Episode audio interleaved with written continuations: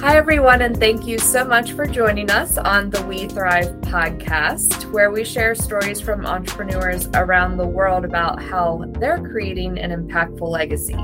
My name is Casey Clark, and I'm your host, also the owner of C. Clark Consulting. And today I have the pleasure of interviewing Miss Kristen McKenna, who is the owner of The Strength to Be Me, which I love the name of your business, by the way. Thank you. You're very welcome. So, thank you so much for joining us. Thank you so much for having me today. Absolutely. So, tell us a little bit about yourself. Sure. Um, I am a registered nurse. I've been a registered nurse for 13 years, and I've spent pretty much all of that within the hospital setting. So that is my background is very much uh, science based and um, obviously compassionate nursing care. Um, currently, I do not work in the hospital, but I still do work as a nurse. I work in substance abuse right now, which I really, really love. And I actually am able to do a lot of health and wellness education um, at the facility that I work at now. So it's really nice. Okay. And about, you know, a year and a half ago, um, I just felt like I wasn't making the impact that I really wanted to make. I didn't have the time to speak with my patients at length about the things that they wanted and needed in terms of their health and wellness. And I felt like, um, you know, becoming a health and life coach would give me more time to really talk to people, to really get clear on their goals, to really um, find out like what's their why, what's going to anchor them into staying consistent towards these goals.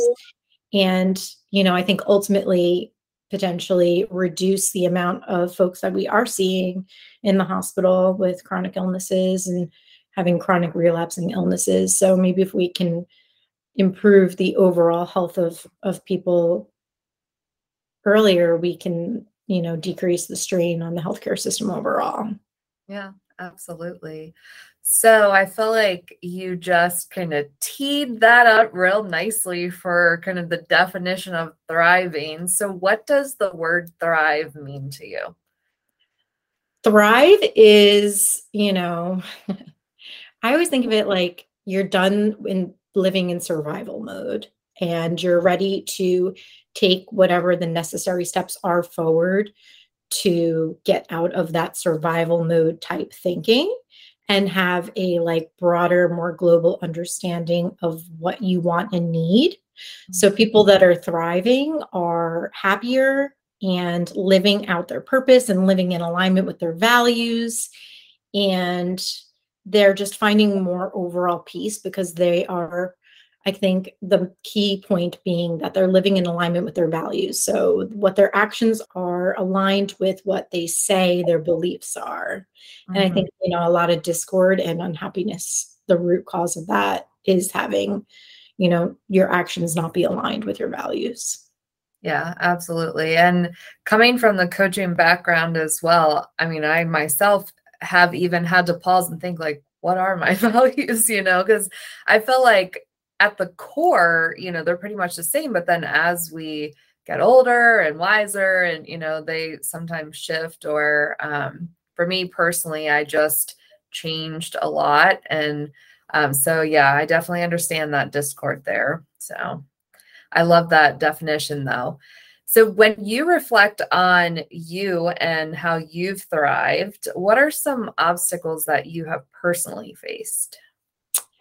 Um, you know, I think that if you're a big thinker like me, you can sort of think that you're going to think your way out of stuff without actually making any changes or doing anything risky or really doing anything. And I think a lot of people get stuck in that area of, okay, I agree with what you're saying. This sounds right. I know this is what I'm supposed to do, but I'm too scared to do it. Mm-hmm. So, you know, I think for me, I struggled with the eating disorder for a really, really long time. And a really big chunk of it was not in the super sick part, that was part of it, was this what I call quasi recovery of like, I had a lot of knowledge and I knew what to do and I knew what I was supposed to do, but I wouldn't really step fully into my recovery because I was too afraid of what like might happen. Mm-hmm. And a lot of people get stuck here with all sorts of different things, not just disordered eating behaviors, but with lots of different stuff. And, you know, I think again, we need to know that if we have values and beliefs and we know what we're supposed to do, the next step is being able to actually do the things you're supposed to do. And of course, I think that's where coaching comes in wow. because it's going to have someone there to support you, hold your hand, and hold you accountable. Um, so you're not just sort of relying on your own, you know, motivation or I hate when mm-hmm. people use the word discipline. Like it's not about discipline at all, in my opinion. It's about like somebody like loving and supporting you and um, you know, gently holding you accountable to mm-hmm. follow through with the things that you say that you're going to do. Yeah, I um I love the whole concept and topic of neuroplasticity. So like listening to you, I'm immediately thinking like, uh, it's so much deeper than just like you said, just being disciplined enough to do something. It's there's so many layers to the onion. Um, Absolutely. So. Yes, I talk about neuroplasticity a lot. Um, not just with eating, but obviously in my role as a substance abuse nurse, like there's so much that just needs to be rewired so that our default is not you know, something that's actually hurting us and the people around us. Because eventually, over time, if we do it, you know, a new way enough times, the default will change. Mm-hmm. And but you have to do it enough times to get the the default to change.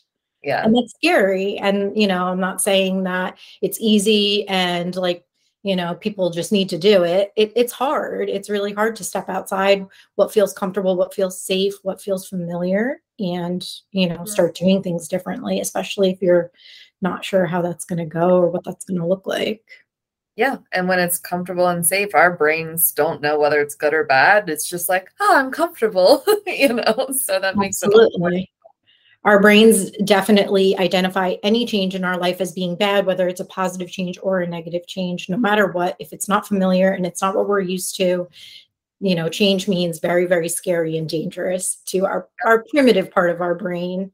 You know, that's that subconscious part of our brain.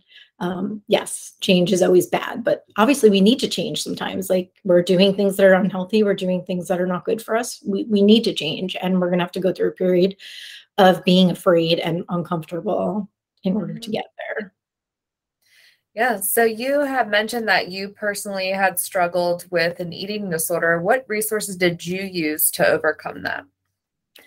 Um, you know, I think way, way back in the day, like when it was first diagnosed, I was in college. You know, I did all the normal sort of like therapy, group therapy. I was in residential treatment at one point, you know, a long time ago. But I think that learning the principles of intuitive eating, honestly, a lot of it being through online. Um, you know, I think social media gets a really bad rap, but that's if you're looking at just the bad parts of it. There's so many good parts about social media these days where there's just like all this wonderful information. And that's where I was introduced to the concept of intuitive eating. And then so I started, you know, learning more and more about that and honestly, I would say the biggest change came when I finally got rid of the bathroom scale and stopped weighing myself. And instead of deferring my decisions about what, when, or how much I was going to eat to an outside source, I just tuned in to my own body. So, a huge, huge part of that is again, you're going to have to let go of that control. Mm-hmm. Um, in knowing you know what your weight is but for me that was like the number one thing that was consistently holding me back over time um, yeah. so focusing on a number and being really hyper fixated on a number or being hyper fixated on like how it changes from day to day no matter how much my very smart part of my brain knew you know what i was supposed to do it was very hard to do it once i had that emotional piece coming in that that emotional attachment to the scale so to say. So um honestly some of my biggest you know movements forward with my eating disorder were based just on people online sharing their knowledge. There's dietitians out there that share their knowledge freely on instagram. There's other you know health coaches out there that share their information out there freely. There's obviously a book on intuitive eating by the two ladies that you know, wrote the book on intuitive eating. Um, mm-hmm. Um, so I obviously read that as well. Um, but I really felt like that was the biggest change for me. Yeah. I feel like, and I'm not trying to be sexist or anything, but I feel like with women, we have it so much harder, specifically around overcoming obstacles with eating. And I myself have struggled with, you know, different um, behaviors that, you know, were not serving me well at all. And it's amazing, like you say, about getting into the emotional part of it. I mean, when we're in that emotional part, sometimes we forget like the water weight, your menstrual, all these different things that play into it that men, you know, don't have to worry about in some regards, but it just makes it, for me, it makes it feel like you're even, you know, more so in a hole. Um, so one of the books, I don't know if you've ever heard of it, um, Eat, Drink, and Be Mindful. Mm-hmm. No, it's a really good book. Yeah, it's all about just like you said, tuning into your body and just listening instead of fixating yourself on a number. So yeah. I'm glad you brought that up. I would say, in addition to that, is the concept of body neutrality, which I had never heard of prior to maybe a year ago. I had just heard of, you know, you have a bad body image or you're body positive. And I was like, how am I supposed to jump from thinking my body is the root cause of every problem in my life to being body positive. That was like such a huge leap. Like, how could we expect someone to do that? So, body neutrality comes in the middle of that and says, you know, I don't have to love the way that my body looks every day. That's not realistic for me. But I can still choose to treat it with love and respect and compassion and nourish it and mm-hmm. exercise it and, you know, like celebrate it and love it. I don't have to love the way it looks but I still can respect my body and treat it well. And that for me was another like really key piece. And maybe one day I will be body positive. Maybe one day you'll see me out there on Instagram talking about body positivity. But this gave me like such a great landing space to be like, you know, a little middle ground. Yeah, I think that's so important though, because people feel like you have to go from one extreme to the other, like you said.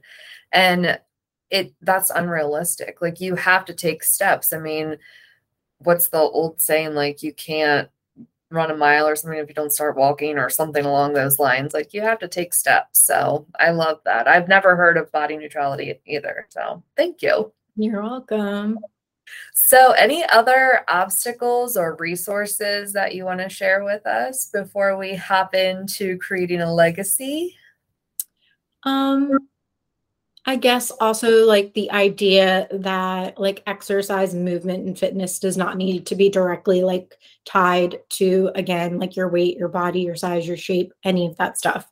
That you know you can exercise in whatever ways that feel good to you and receive those like mental health benefits without having to make it about your body. Um, and that is, you know, again, it's part of intuitive eating concepts. It's called joyful movement. And it just is taking a different perspective on exercise. Like it doesn't have to look any certain way. I don't have to be going to a CrossFit gym if I don't feel like it. I don't need to be going to, you know, whatever, some sort of like boot camp type style thing. Like maybe today it's just walking, or maybe today it's, you know, lifting weights or riding my bike in a way that makes me feel good. Um, yeah. So I think that being able to detach that a little bit um, was also really, really helpful because, you know, I definitely I love exercise, but I love being able to approach it from a place of this is just a celebration of my body and what it can do, as opposed to like this is a punishment and something that I have to do because I'm bad. Yeah. Again, so much of this stuff just comes down to what's the like mindset underneath it and what's the narrative that you're placing on it so some of the actions actually really look the same it's just the way you're thinking about it is a little bit different yeah that that is so true i mean i um did a it was like a six week program um, just around movement with a therapist and it was amazing how much of a narrative I had around doing something like simple neck stretches. I was like, oh, that's nothing. That's not exercise. But that kept me from, you know, holding all my stress in my shoulders, especially because I'm sitting at the computer all day. So between that and like stretching my hips, I really had to work through something that simple. It's like, really? Like i felt like i should be out you know walking five miles or something and it like you said you don't have to go to a crossfit gym or boot camp or anything.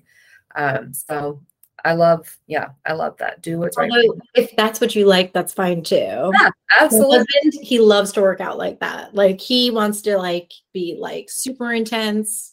He's got his own program he does and i'm just like all right i'm going to come in for 30 minutes and kind of yeah my own little thing Absolutely. Too funny. So, speaking of your husband, talk to me a little bit about legacy. So, what does that word mean to you?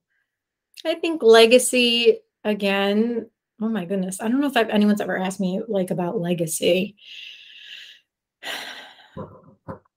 I guess um, raising your family in a way that you're setting them up to be as successful as possible you know in the future i have a four year old and a six year old again a lot of my um, healing with like my own disordered eating and like my own approaches to food and exercise were obviously rooted in a desire to set a good example for my kids. Now, is that like enough just to want to do it for like your kids?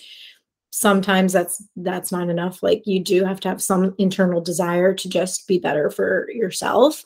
Mm-hmm. But at the same time, you know, once you do have children in the mix, um, I think that your perspective can change a lot.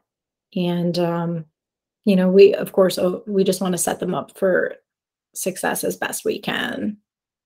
Yeah, absolutely. Absolutely.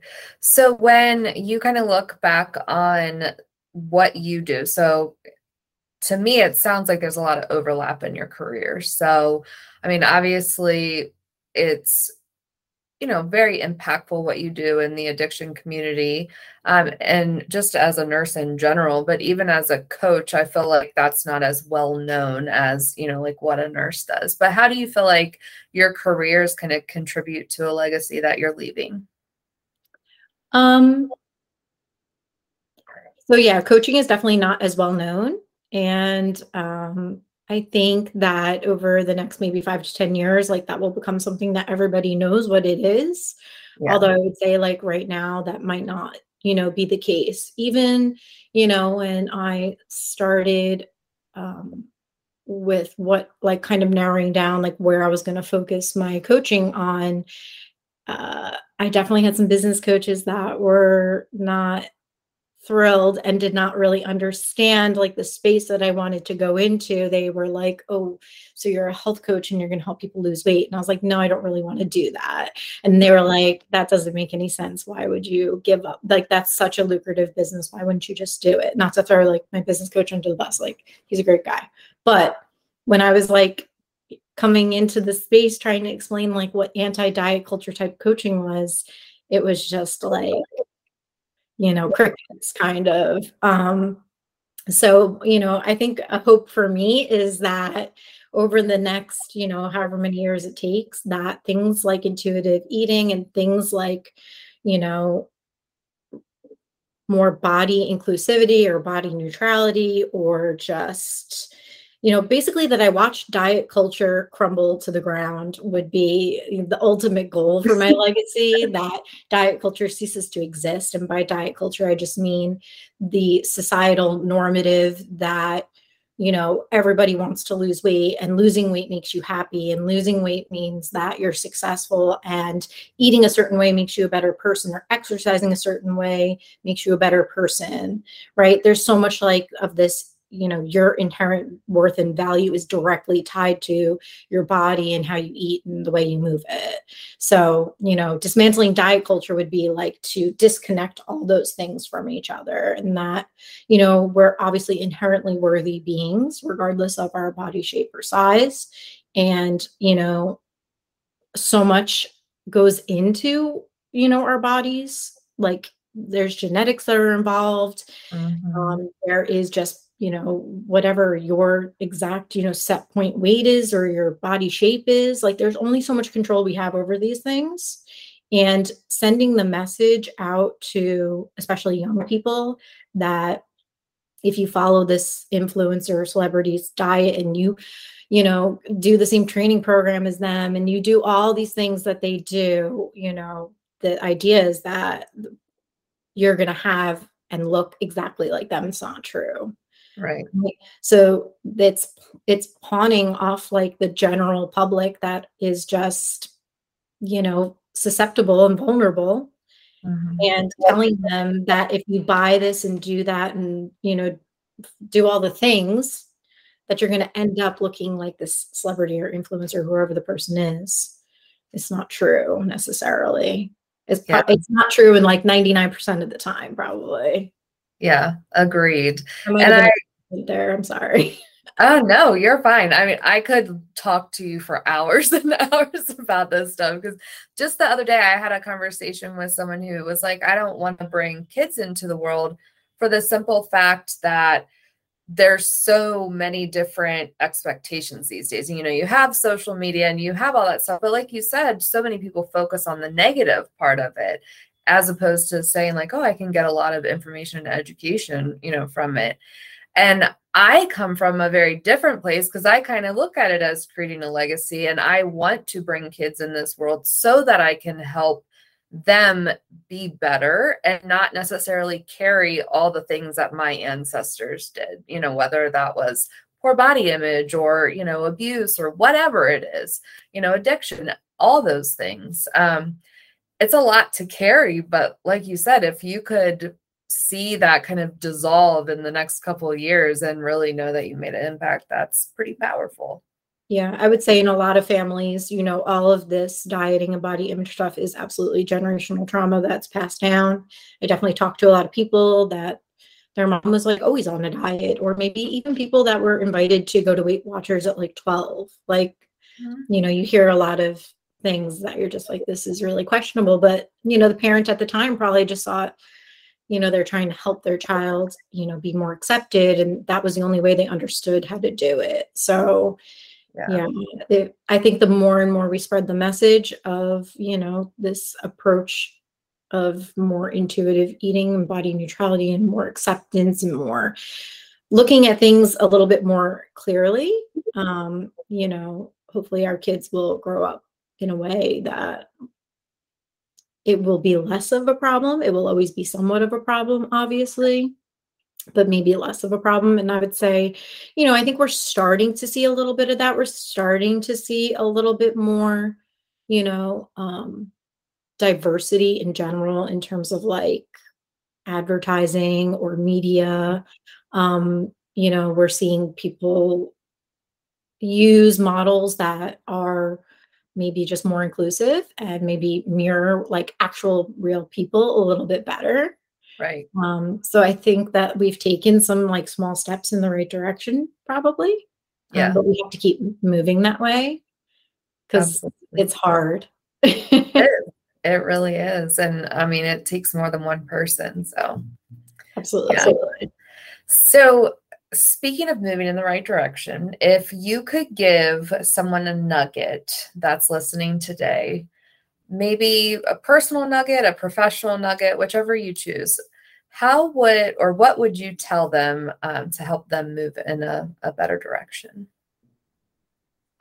Um, I think it obviously depends on what that person's like goal is. Um, my number one tidbit would be to take care of yourself better. Mm-hmm. Because mm-hmm. I think, especially as a nurse and a mom, um, I got to a point where I was just like caregiving 24 hours a day, seven days a week. Like I had two, two under two, and you know, was working as a registered nurse and worked through the pandemic with little kids. And if you do not take care of yourself, you're going to eventually hit a wall and you're not going to be able to take care of anybody. And, yeah. you know, of course, I think also we're teaching our kids, you know, to do the same thing. So we're teaching our kids that the basis of love is that my parent, you know, dr- kind of drives himself into the ground with lack of self care to show them that they love me. So now is my child going to grow up and think I need to work myself to death because that's the only way that I know how to express love. So again, like self-care is so important and processing your own emotions is so important. As much as you think that that's not going to affect other people around you whether you're eh, consciously or unconsciously your issues and problems affect other people around you whether you want them to or not it's going to come out in some sort of way. Either you might be more irritable you might say things in a certain way you might not be as you know encouraging or positive or you know pleasant to be around honestly. Um, so every time we refuse to care for ourselves and especially take care of our mental and physical health it affects the people around us. Absolutely. And i think that that's something that's not really talked about you know when you think of self-care i think in a general sense people are like oh it's just you know like you said eating better exercising things of that nature. But it's more i mean you always hear self-care is not selfish. So many people view it as like oh it's just about me and it's really not. Like it like you said it really does impact everyone even if you're being withdrawn. Like if you're withdrawing from people you're still taking from them you know like you're not giving them you. So definitely impacts everyone. I love that you brought that up. That's awesome so anything else that you want to share that's kind of popped up that you haven't shared with our listeners today um, I would say, you know, that there's lots of help out there in general. And, you know, a big thing is just us asking for and accepting it. And I think a lot of people just have this feeling of, um, I need to figure it out on my own. And that's not necessarily true. And if somebody's already done it and been there, it's okay to, you know, build from their experience. So, you know, again, I want people to know that coaching exists. I want people to know that coaching is super effective and, you know, that it's different from therapy, but I'm all for like as many people on the team as possible. Like you want to have a nutritionist and a dietitian and a therapist and a coach and like everything. Like, let's yeah. just get everything, all the help that you can get, because you're going to get there faster and you're going to get there feeling more like loved and supported along the way. Trying to do everything by yourself, whether that's a, you know, I think that's a concept maybe a lot of us grew up with. That's mm-hmm. something that we get from our parents of like, you need to do it all yourself because that means you're a strong person or that means, you know, you just got to work harder. It's not always about working harder. Sometimes it's just about working smarter and like using the resources that are available to you. So I would encourage everybody to always get help in any sort of fashion that you know they feel comfortable doing or even if you don't really feel comfortable doing it i would still i think everybody can benefit from therapy i think everyone can benefit from coaching i think everybody can benefit from joining whether in person or online, like groups that are specific to their needs. There are like millions of Facebook groups out there that support all different kinds of, you know, stuff. Um, like literally everything exists out there in terms of Facebook group land. And sometimes that can, you know, be a great little sort of group therapy type feel for people. Yeah. Absolutely. Awesome. Well, I appreciate all of the information that you've shared today. It was definitely insightful and I love, you know, how many things you just reiterated for me personally. So I definitely appreciate you being on the podcast today. Thank you so much for having me. I really appreciate it. Yeah, no problem. And I'd also like to thank our music sponsor, Stephen Lamar Moore, who created the music for our podcast. So thank you again for joining us, Kristen. It's been great.